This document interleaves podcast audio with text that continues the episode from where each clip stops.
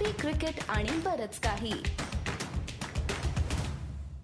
नमस्कार, मी गौरव जोशी आणि मी अमोल कराडकर.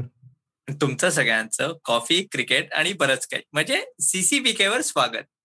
मंडळी, महाराष्ट्रावर वादळाचं पुन्हा एकदा संकट आलंय. क्रिकेट मधलं आयपीएल वरचं विशेषतः वादळ थोडंसं शमलंय, परंतु सीसीबीकेवर वादळ असो वा काही असो, सीसीबीके मात्र तसंच चालू राहतं. याचा पुन्हा एकदा तुम्हाला दाखला देण्यासाठी आज आम्ही दोघ जण ज्या चालू आहेत त्या क्रिकेट घडामोडींवर गप्पा मारायला पुन्हा तुमच्या समोर आलेलो आहे. नक्कीच अमोल, एक मात्र गोष्ट सांगायला हवी की दोन एक आठवड्यापूर्वी आपल्या सीसीबीकेवर कोण आलेलं, रमेश पवार. आणि रमेश पवार आपल्याला इतका सुंदर प्रमाणे एक्सप्लेन करत होता की मॉडर्न डे कोचिंग काय असतं. चांगले उदाहरण दिले, कारण त्यांनी शेवटी मुंबईला आता विजय हजारे ट्रॉफी जिंकून दिलेली. आणि आता रमेश पवार झालेला आहे पवार झालेला आहे इंडियन विमेन्स टीमचा कोच. तर पुढे जायच्या आधी रमेश पवारच्या काय स्ट्रॅटेजीज असतात, काय थिंकिंग असतं, ते तुम्ही त्याचा सीसीबीकेवर नक्की शो बघा. पण अमोल, मला सांग, रमेशनी आपल्याला खूप काय काय सांगितलं आणि त्याला कोचिंगचा जॉब पण मिळाला, पण ह्याच्यामुळे काहीतरी लोक अपसेट आहेत ना. म्हणजे डब्ल्यू व्ही रामननी काय पत्र लिहिलं, गांगुलीला काय, द्रविडला काय, काय झालंय काय काय म्हणजे रमेश रमेशनी रमेश यायचं हे चुकलं नाही, पण बाकीच्यांचं काय म्हणजे झालेलं आहे. टिपिकल भारतीय क्रिकेटमध्ये ज्या घडामोडी होतात, म्हणजे साधारण टिपिकल भारतात होतात, विशेषतः भारतीय क्रिकेटमध्ये होतात. आणि भारतीय महिला क्रिकेट तर वेगळंच विश्व आहे, त्याच्यामुळे त्याच्यात हे काय होणं नवल नाहीये. कारण शेवटी काय, आता हा विचार करा, रमेश पवारला जावं लागलं चार महिन्यात भारतीय विमेन्स क्रिकेटचा कोच असताना दोन हजार अठरा साली, कारण त्यांनी एका मोठ्या खेळाडू बरोबर पंगा घेतला. बरोबर, त्याच्यानंतर डब्ल्यू व्ही रामन आले, त्यांनी ती घडी नीट बसवली, संघ म्हणून संघ खेळायला लागला असं वाटत असतानाच कोविड आलं. त्यानंतर क्रिकेट सुरू झालं, एक सिरीज झाली ज्याच्यात खूप काही वादग्रस्त डिसिजन्स घेतले गेले, विशेषतः सिलेक्टर्स कडून. त्याच्यानंतर झालं काय की डब्ल्यू व्ही रामन कोच म्हणून त्यांची उचलबांगडी झाली आणि आलं कोण पुन्हा, तर रमेश पवार परत. हीच गोष्ट विमेन्स क्रिकेटच्या बाबतीत एक गंमतशीर आहे की तीच लोक वेगवेगळ्या पद्धतीने वेगवेगळ्या वेळेस पुन्हा पुन्हा येत राहतात. पण त्याच्यामुळे संघाचं नक्की भलं होतं का, हा मुद्दा महत्वाचा आहे. आणि तू म्हणलास सर गौरव, रमेश गेल्या दोन वर्षात खूप कोचिंगच्या बाबतीत मच्युअर झालेला आहे. तो कोच म्हणून त्याला मॅन मॅनेजमेंटवर भर देतो हे त्यांनी आपल्याला सांगितलेलंच आहे सीसीबीकेवरच्या त्याच्या शो मध्येच. त्याचबरोबर रमेश हा कोच हा खेळाडूंना कसा फायदा होतो हे आदित्य तरेच्या आयपीएल वॉच मध्ये तुम्हाला बघायला आणि ऐकायला मिळेल. तर त्याच्यातनं रमेशच्या कोचिंग आणि आत्ता जो मुद्दा तू म्हणलास की रमेशला परत आणणे, हा मुद्दा नाहीये. रमेशमुळे कोणाचं नुकसान झालंय का, हा मुद्दा नाहीये. मुद्दा असा आहे की डब्ल्यू व्ही रामन यांनी काय चुकीचं केलं. जर काहीच चुकीचं केलं नाही तर तुम्ही त्यांना जा असं का सांगितलं. किंवा माझं असं म्हणणं आहे, जर तुम्हाला डब्ल्यू व्ही रामन नको होते, ठीक आहे, त्यांचंही तेच म्हणणं आहे, ते काय परमनंट नव्हते, त्यांचं कॉन्ट्रॅक्ट एक्सपायर झालं होतं, बरोबर. पण तुम्हीच त्यांना सांगितलं की नाही नाही, आम्हाला तुम्ही हव्या आहात, तुम्ही रिन्यू करा, तुम्ही रिअप्लाय करा फॉर्मॅलिटी म्हणून, बरोबर. मग हा फार्स कशाला, तुम्ही रिस्पेक्ट का देत नाही कोचेसना भारतीय क्रिकेटमध्ये. ऍडमिनिस्ट्रेटर अजूनही त्यांना हवं तसंच कसं सगळ्यांना वागवू शकतो, हा त्याहून मोठा मुद्दा आहे असं मला वाटतं.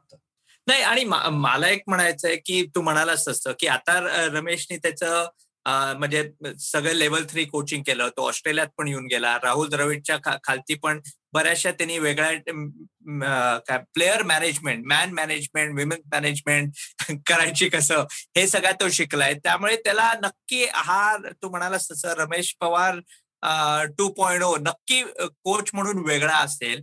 पण मला एक सांग की आता ही टीम जेव्हा परत इंग्लंडला जाणार आहे, भारतीय टीम जेव्हा जाईल त्यांच्याच बरोबर वर्ल्ड टेस्ट चॅम्पियनशिपला, इंडियन विमेन्स टीमचं म्हणतोय मी, तिकडे गेल्यानंतर म्हणजे तो टिपिकल क्वेश्चन असतो की रमेशचा काय, म्हणजे त्या सिरीज साठीच आहे का तो आता, म्हणजे कदाचित सप्टेंबरमध्ये इंडिया जर विमेन्स टीम इथे आली, ऑस्ट्रेलियात आली, तर तो तेव्हाचा कोच असेल का, त्याचं वन इयरचं कॉन्ट्रॅक्ट आहे, ह्याचे काही डिटेल्स आहेत का, हे म्हणजे या टूरला कसा होईल त्याच्यानंतर बघू, असं आहे.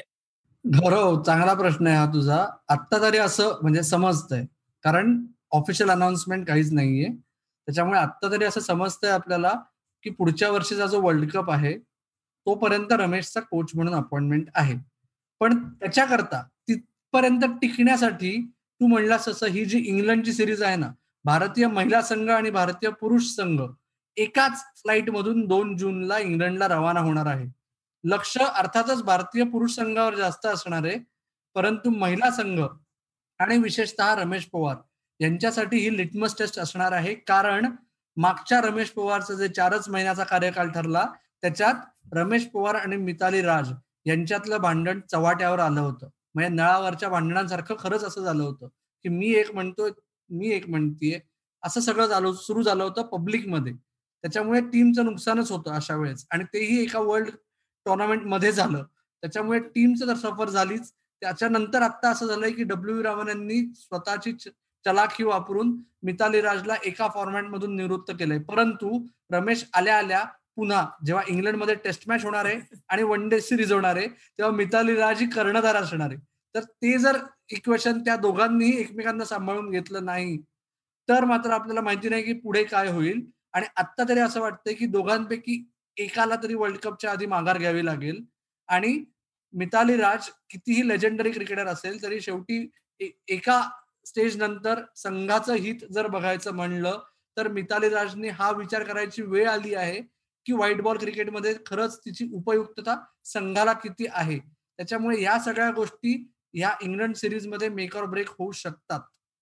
पण गौरव, इंग्लंड सिरीजच्या बाबतीत मला अजून एक तुला विचारायचं आहे की गेल्या आठवडाभरात अजून एक चर्चा झालेला मुद्दा भारतीय क्रिकेटमध्ये, इंग्लंड सिरीजमध्ये भुवनेश्वर कुमार का नाहीये.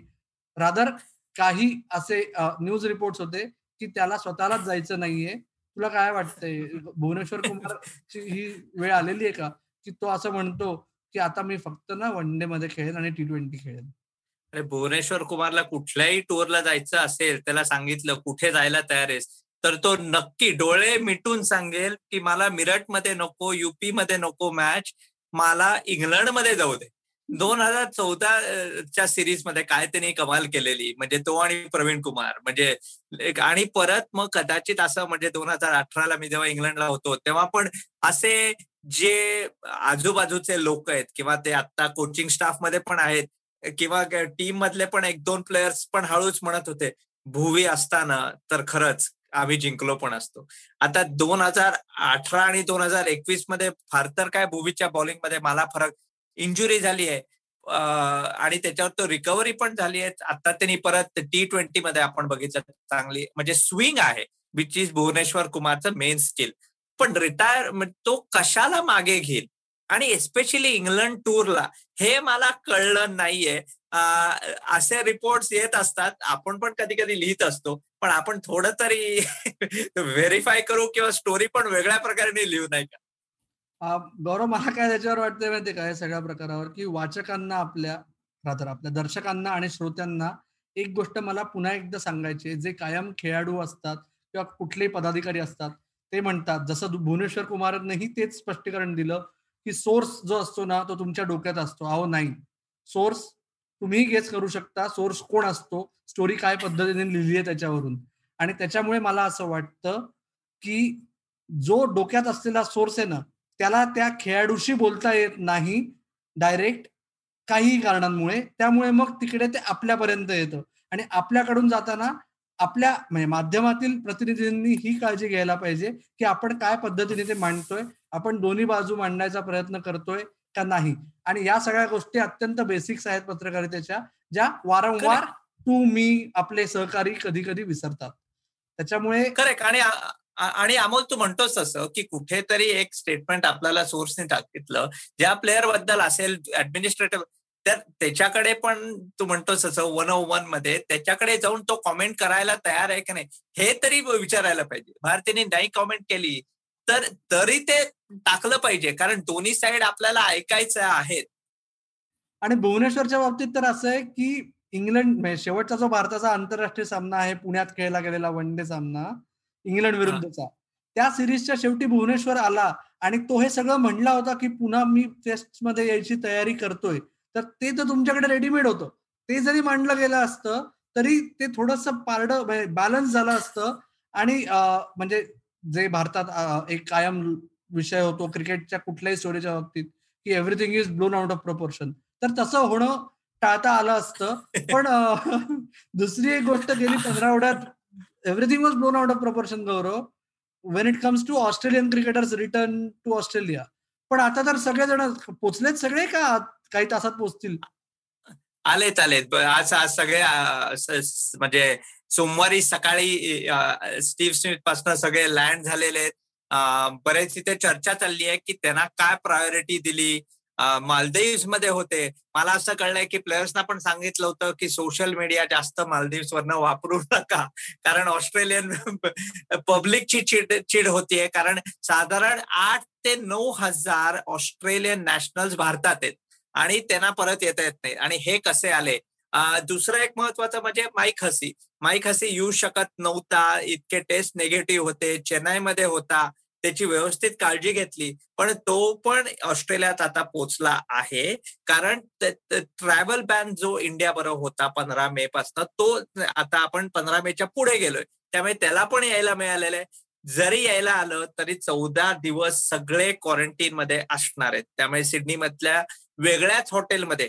आणि ही अजून इथल्या लोकांची अजून एक तक्रार आहे की टिपिकल क्वारंटीन सेंटर्स जी हॉटेल्स आहेत त्याच्याहून वेगळी हॉटेल्स गव्हर्नमेंटनी दिलेली आहेत. गव्हर्नमेंट म्हणतात नाही, असं नाही केलेलं आहे, पण केलेलं आहे.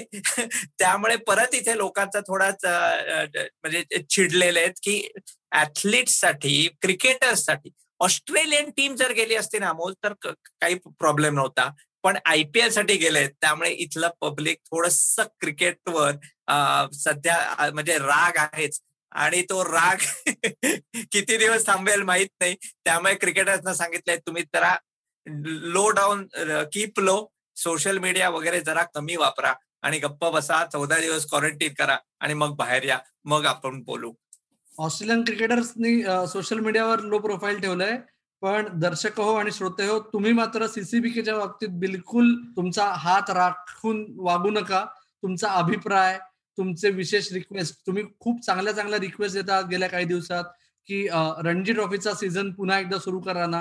हो, लवकरच आपण नवीन रणजी ट्रॉफीचे मुलाखती आणि गप्पा घेऊन येत आहोत तुमच्या समोर, त्या तुम्ही ऐकण्यासाठी आतुर आहातच. त्याचबरोबर आपल्या इतर मुलाखती ज्या आहेत त्या पॉडकास्टवर, कुठल्याही तुमच्या पसंतीच्या प्लॅटफॉर्मवर अथवा युट्यूब चॅनलवर बघा. तुमचा अभिप्राय नोंदवतच राहा. आमचा फेसबुक पेज, ट्विटर हँडल आणि इंस्टाग्राम हँडलचा पत्ता आहे सीसीबीके मराठी. तर तुम्ही ऐकत राहा, बघत राहा आणि आमची वाट पाहत राहा. धन्यवाद.